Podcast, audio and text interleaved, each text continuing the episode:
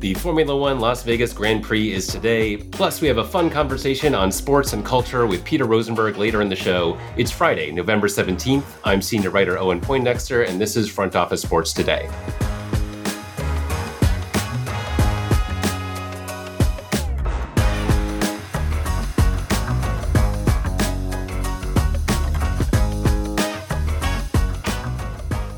Las Vegas Grand Prix should be a unique spectacle, and Formula One is committed to making this more than a quick fling. Joining me now to discuss is Front Office Sports newsletter co author David Rumsey. Welcome, David. Hey, Owen. Hey, so what kinds of long term investments is Formula One and Liberty Media making in Las Vegas? I think the biggest thing that I've seen is this permanent paddock that they've built uh, right outside the Las Vegas Strip that's going to cost something like $500 million so that it's going to be not just a, a, center for race day for the teams to build their cars and, you know, during the race itself, but it's going to be uh, every day, 365 day of the year feature for fans to come experience Formula One in Las Vegas. Uh, they want to have a, a long term presence there and really build out fans in Las Vegas relating to Formula One as they continue to build fans in North America beyond the Miami race, the race in Austin. There's also races in Canada, Mexico. So Vegas is a big priority for Formula One. Yeah, and that's I think especially notable at a time when Formula One is you know phasing out some of its more iconic European locations or saying you're going to be in on a more rotational basis. With with Vegas, they they want this ongoing presence and are willing to invest up front, maybe not make money in the first year to to make this happen. Um, you spoke to someone on the Formula One side of this. Uh, what what kind of sense did you get in terms of how they see Vegas? Yeah, so some of the leadership with the Las Vegas Grand Prix, which is a really unique operation in that it's promoted by Formula One itself. So they just have these executives who came from the F1 office over in the UK and are now working on this Las Vegas Grand Prix as opposed to uh, other races that might have more local organizers, which that, that alone tells you what kind of investment F1 is making in Vegas. But, you know, there's a multi year contract to hold the race in Las Vegas, despite some maybe disgruntled fans or locals that would like to see it be a one and done. You know, that's not going to happen. There's too much money invested here but it's it's going to get easier i think. Well you know we talked about the permanent paddock they have that's going to bring in some revenue and maybe be a cool thing for locals or visitors tourists to do when they're in town. But but also you know they had to repave all this uh, streets around the strip for this race. They're not going to have to repave it every single year. So this massive construction delays and you know movements around the city that people have been complaining about you know justly and fairly i would say. That's not going to be the case every single year. Of course there's going to be significant setup with grandstands and things like that but i, I do think it's going to get easier and at least that's what formula one is hoping so we'll see when it gets to next fall if the run up is any easier though we hit on the show earlier how the tickets are still likely to be the most expensive F1 race of the year, but not quite what they were hoping for. They've dropped by about half since a year ago, and most of that is just in the last month. What factors do you see uh, leading to that that drop? Yeah, I think one of the biggest is that the F1 season is practically over, right? There's still some standings to be determined between, you know, lower places on the grid, but Red Bull has won the team championship. Max Verstappen has won the drivers championship. You know, we don't have that drama of several years ago when you had Verstappen and Lewis Hamilton, Mercedes and Red Bull going down to the final race, you know, separated by mere points. Anything could happen. So this race, the Las Vegas Grand Prix, is just a spectacle, but it's it's still going to draw some interest, right? But but unfortunately, on the ground, it's going to be really cold there. You know, Vegas is out in the desert. It can happen as we get closer to these winter months, and then you know, for any East Coasters like myself, this race is going to be starting at 1 a.m. Eastern time. So yeah. I know it's a Saturday night. I guess it'll technically be Sunday morning, but man, like even going to an event 10 p.m. Uh, local time, you know, that's a late night. I know it's Vegas and, you know, fights start late at night there. So it kind of fits into the bill for the city. But I'm going to be really interested to see, you know, how much people actually care about this given all those factors. Yeah, and I'm I'll be watching long term. You know, what prices do they set the tickets at? But also, yeah, do they adjust the time? Do, do they keep it a Saturday race? It's that's a unique part of it. You know, they always race Friday, Saturday, Sunday. This is Thursday, Friday, Saturday. So yeah, they're doing a lot that's different here. I imagine they'll probably just keep most of it, but um, but yeah, I, I wonder if there will be some course correction, so to speak, um, going forward as they adjust this. You know, given that it is a long term commitment. Yeah, and I do like the night race. I think that's really cool. I think Vegas, you kind of think of it being at night, right? Like it wouldn't look the same driving on the strip in the bright sunlight, middle of the day. But man, does it have to be 10 o'clock at night where, you know, the sun goes down at five o'clock local time? So, you know, I always think when I first saw it, I was like, wait, 10 p.m. local time or Eastern time? Because if it was 10 p.m. Eastern time, it'd still be dark at 7 p.m. local right. time. But hey, what what do I know? You know, I'm not getting paid the big bucks to uh, organize a Formula One race. Yeah, it's one of those things where clearly they thought this through, but but it does seem a little odd what they came up with. Uh, David Rumsey, thanks so much for joining us. Thanks, Owen. On Thursday, MLB owners voted to approve the relocation of the Oakland A's to Las Vegas. The team can now move on to things like figuring out what their new stadium will look like and where they will play between 2025 and 2027, the three years between when their current lease expires and when the new stadium will be ready to play in. A's president Dave Kaval, and on the rare occasions that we hear from him, team owner John Fisher, have been pushing the narrative that they tried for 18 years to make it work in Oakland. What they actually mean is that the team tried to move to Fremont, San Jose, another site in Oakland. They explored just building a new stadium where they already are, until finally settling on Howard Terminal in 2018. For Fisher, the stadium was just an entry point to a $12 billion development. The team wanted the city to raise 350 million for infrastructure costs. Oakland raised 375 million and had another 100 million or so pending in grants on the way, and that was good because the pandemic and other inflationary factors drove Oakland's price tag up 62% to 567 million. They're close on the funding and very close on a slew of agreements with the team. But if Oakland's costs went up 62%, what about the A's? Following the same ratio, their bill would be just under $20 billion. Are they moving because Oakland was too slow, or is that they were getting to the finish line and the A's couldn't afford their own project? There are people who would buy the team and keep them in Oakland, with or without the giant development around a new stadium. But for John Fisher, it's more important that he keeps the A's than Oakland does. Up next, I spoke with Peter Rosenberg, who is someone you might know if you're a fan of MMA or of the Washington Commanders, or you might know him from the hip hop world, or maybe you've tuned into his new show, Over the Top, with Michelle Beadle. We talked about how those various parts of the culture intersect and overlap. I really enjoyed our chat, and that's coming up right after this.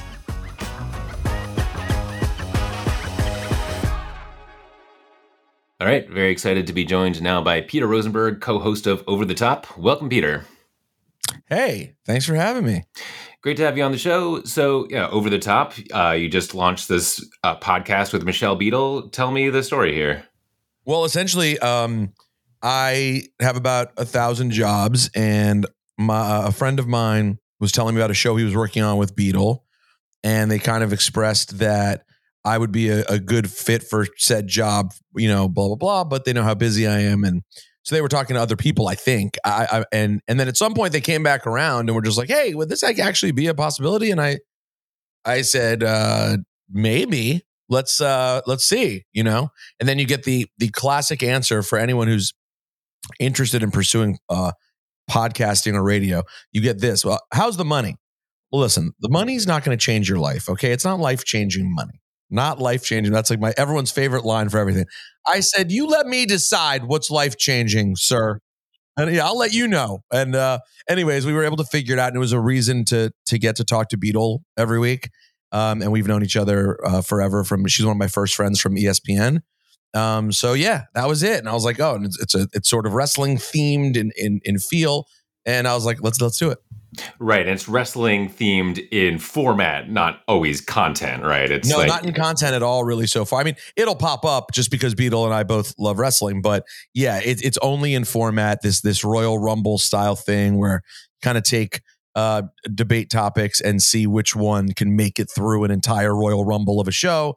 And in theory, then you figured out what the most interesting thing of that week is. So it's a, it's a really fun concept, and it just gives Beadle and I an excuse to talk about a lot of random stuff, which her and I are sort of apt to do naturally as people. So yeah, it, it's a it's a pretty cool fit. Yeah, and you know, I've listened to what I think is your first and so far only episode. Um, and you know the topics are all over the place. It's like different sports, but also just moments that some sort of touch the sports world. Uh, you're someone who you know you're you're very much in, in sports, but also you know you're in the hip hop world. You're a little bit all over the place. Is is it all kind of one big smorgasbord of cultural stuff or or is, is sports still kind of its own thing for you when you think about the kind of broader cultural landscape? Uh, that's a good question. Um so I, I think of them sort of separately because you know i was having this conversation with my father yesterday where talking sort of about the state of the world and things that are going on and my dad was just sort of like my dad who's very involved and has spent his whole life sort of involved in uh, middle east stuff was kind of like god wouldn't it be nice if you just didn't talk about anything political? Like you just did sports full time. Like you just didn't even have to deal with it. And i said well yeah i hear that. I was like but honestly sports sports gets a little boring. Like i i say that as someone who loves sports and and and works for espn very proudly and uh, loves the show I do on with with Michael Kay and Don LaGreca here in New York. But like when we have days where like we never leave sports, those days to me are only good if there's like really a pressing topic in sports that's fascinating. And usually that's because it's something that goes beyond sports. like it's it's something that has a cultural extension. When it's really like balls and strikes and and first downs and touchdowns all the time. You, you have certain times of year when that's really good, but to do that 365 days a year and not have the opportunity to get into other stuff to me is not ideal. You know, and and the cool thing about us doing a local sports talk show is like we don't have the same our situation is not the same as being a talent on ESPN television nationally. Like we certainly, you know, we don't spend a lot of time on politics and things like that, but we have flexibility to sort of weave in and out of more personal stuff. It's the beauty of sort of the the format um, and the way that we do the format. So, yeah, I guess I don't think of it all being the same thing because when you when you really get into just the nuts and bolts of sports, I, I, think it could be sort of lacking with without the cultural piece. And a lot of people they they separate it. They just do sports, and I just don't think that'll ever be for me. Yeah, I mean it's it's that meta topic of like what are we talking about here exactly you know we we kind of inevitably come back to that you know on this show and just in this industry because even if you just want to do sports there are times when um when sports breaks through into other topics and it's like okay well now we're talking about this. And yeah obviously politics is its own thing because then you're you're d- dividing people into camps or people are already divided into those camps. Um and so so that gets tricky.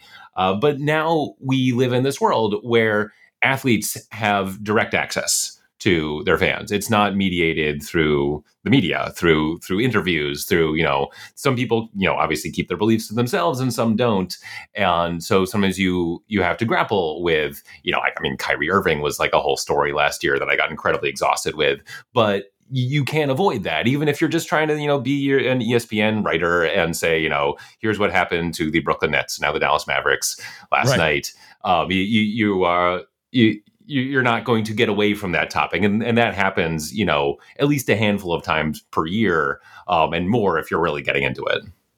Yeah it, that, it, kyrie great example. And of course being in new york i mean just constantly and, and again puts you in a weird spot where you feel like you're beating someone up but some, they're saying things that are ridiculous and like you're just kind of in a damned if you do. And now you're like as you're aging too right? Like I'm in my 40s now. You you sort of feel like I'm talking about a guy, you know, who's 30. I'm 44. I'm like browbeating this young athlete with, you know, and we all, of course, feel the same way about this, you know, a particular subject. You feel like you're three dudes just browbeat. It just can end up being really annoying. But at the same time, you know, it's a treasure trove, and and the greedy part of us as as people who talk for a living is like I well, well it, it gives it's easy. We're right, not forced right. Then to you don't have to just say, you know, he he hit three pointers last night, and you know, I guess we'll talk about that some more. Like, you know, it, it gives yeah, you It is something. more fun in a certain way, but Right. like it's also yeah, and you're looking at these third rails that are like also annoying. I mean, it really came to a head for us, I think, during the pandemic, you know, and like we, I, I personally believe that like we actually took a ratings hit because of it, because we, and this is like crazy, but like because we were all openly vaccinated and like Uh-huh, talking right. about yeah. that. Yeah, I mean that I- that became a line where some people on the other side of that line. you know and and listen i'm sure we probably could have laid off a little bit more than we did uh, i mean we definitely had our stances on things but like no one thought we were going to be facing this as a topic but then here we are the three of us separated sitting in our homes without sports going on and it's like we we're still asked for four hours a day. Well no sports are being played and i can't leave my house. And now someone famous is saying they won't get this vaccine that how do you avoid it? And but i really think that i still get the tweets daily. I mean i get tweets daily with people like acting as if they won some argument against me. I'm like i don't even understand. First of all i'm not even having the argument anymore. And second of all i'm not quite sure how you think you won. I don't even know what the hell we're talking about. Like it's it's a crazy it's a crazy crazy world. You're also you're very much in the the fighting world in addition to to some of these other worlds. play fighting the most but i like all fighting. Yeah sure. Okay, yeah. I, that's that's a part of the sports world that I'm never quite sure how to size it and how to evaluate it because it's you know these big fights are huge events where there's tons of money pour in, people spending lots of money just to watch that one game. Whereas if you said you know watch fifty dollars to watch this baseball game on TV, literally no one would. Um, at the same time, it's always it always feels kind of culturally marginalized. Maybe less so now, but it you know like MMA feels like sport number like six or seven on the like list of the most popular sports. When in reality, you talk to people in those world and say no, no, we're like number three. So anyway, um, if if I could get your take on like where where fighting kind of fits into all this, is it a it's cultural island or like not really? It- you know, it's a really good question because you know I, I come from the music world, and Uh, the big question I feel like a lot of times for an artist popularity, like someone you know, someone will tell you, all all the kids love so and so, they're they're incredibly popular, and then you're like, well, wait, are they popular on TikTok, or have they sold shows and and sold music yet? And and a lot of times, to me, the thing that differentiates popularity is someone's willingness to go do an activity and or spend money on said thing, right? So in using that logic, um, MM UFC in particular, we were talking about fighting, is very popular because they put on an obscene amount of events, and they really get people to pay for it all the time. Um, they they do really solid numbers consistently, and if it's a big fight, they really do big numbers. Um, so that's sort of an interesting question, right? Like you're wearing a devil's hat. Like, is hockey actually more popular than MMA? Yeah, probably not. I don't really know, but not, right? Yeah. Like, like I have a hockey team I root for. I don't really watch them until the playoffs start. Like I, I jump in. I'll go to a game a year. I'll, you know, but when push comes to shove, you know, will you spend money on the sport? And because of that, it's like you have to say MMA is incredibly popular. Boxing is sort of in a different spot, right? Boxing has now become, with very rare exceptions, like full on niche and, and and almost no exception. I mean, the only exception would be like a Logan Paul fight, but that's niche too. It's just a really big niche. Um, but like, you know, to think back of to my childhood, to where like there were a multitude of fighters, where regular people were like, "Are you watching the fight?" It is so vastly different, and I think as popular as MMA is, UFC is getting close to approximating that, but like nowhere near Tyson fight levels. And then and then even below that, you know, when I was a little kid, Sugar Ray Leonard fights were a big deal. You know, there were th- those those middleweights of the 80s were all sort of a big deal. Um, and that kind of continued on through Pacquiao, Oscar De La Hoya, Mayweather, and it and Mayweather was sort of the end. And it, and in some odd ways, whether fair or not, sometimes I almost blame him for it sort of fizzling with a lot of sort of fights that were letdowns, um, getting people past their prime or uninteresting people. But like, yeah, man, it, it is a relatively niche thing when you compare it to a Mike Tyson fight in 1989 or 1996 when he came out of jail. It was just, what are you doing Saturday for the fight? That was the only. Like, I don't know how old. How, how old are you? Uh, I'm 41. So you're, yeah, you're you're close enough to at least remember. And when he fought Holyfield for the first time, like not the bite fight, the one uh, a year prior in '96, I was like a beginning of my senior year of high school. I think that was like anyone who had a social life was at a party for the fight. That was the only thing to do. And I just can't imagine now that happens very often unless it's the biggest UFC fight possible. And I would guess that's even still more niche than than boxing used to be. Yeah, yeah, I agree. And some of that's media fracturing where, you know, now, now there's like very little that everyone watches at the same time. But yeah, also I think that's yeah, some kind of evolution in that in that world. Um, gotta let you go. But before that, um, you're a big Washington Commanders fan. This year, you know, is what it is. Broadly speaking, new ownership.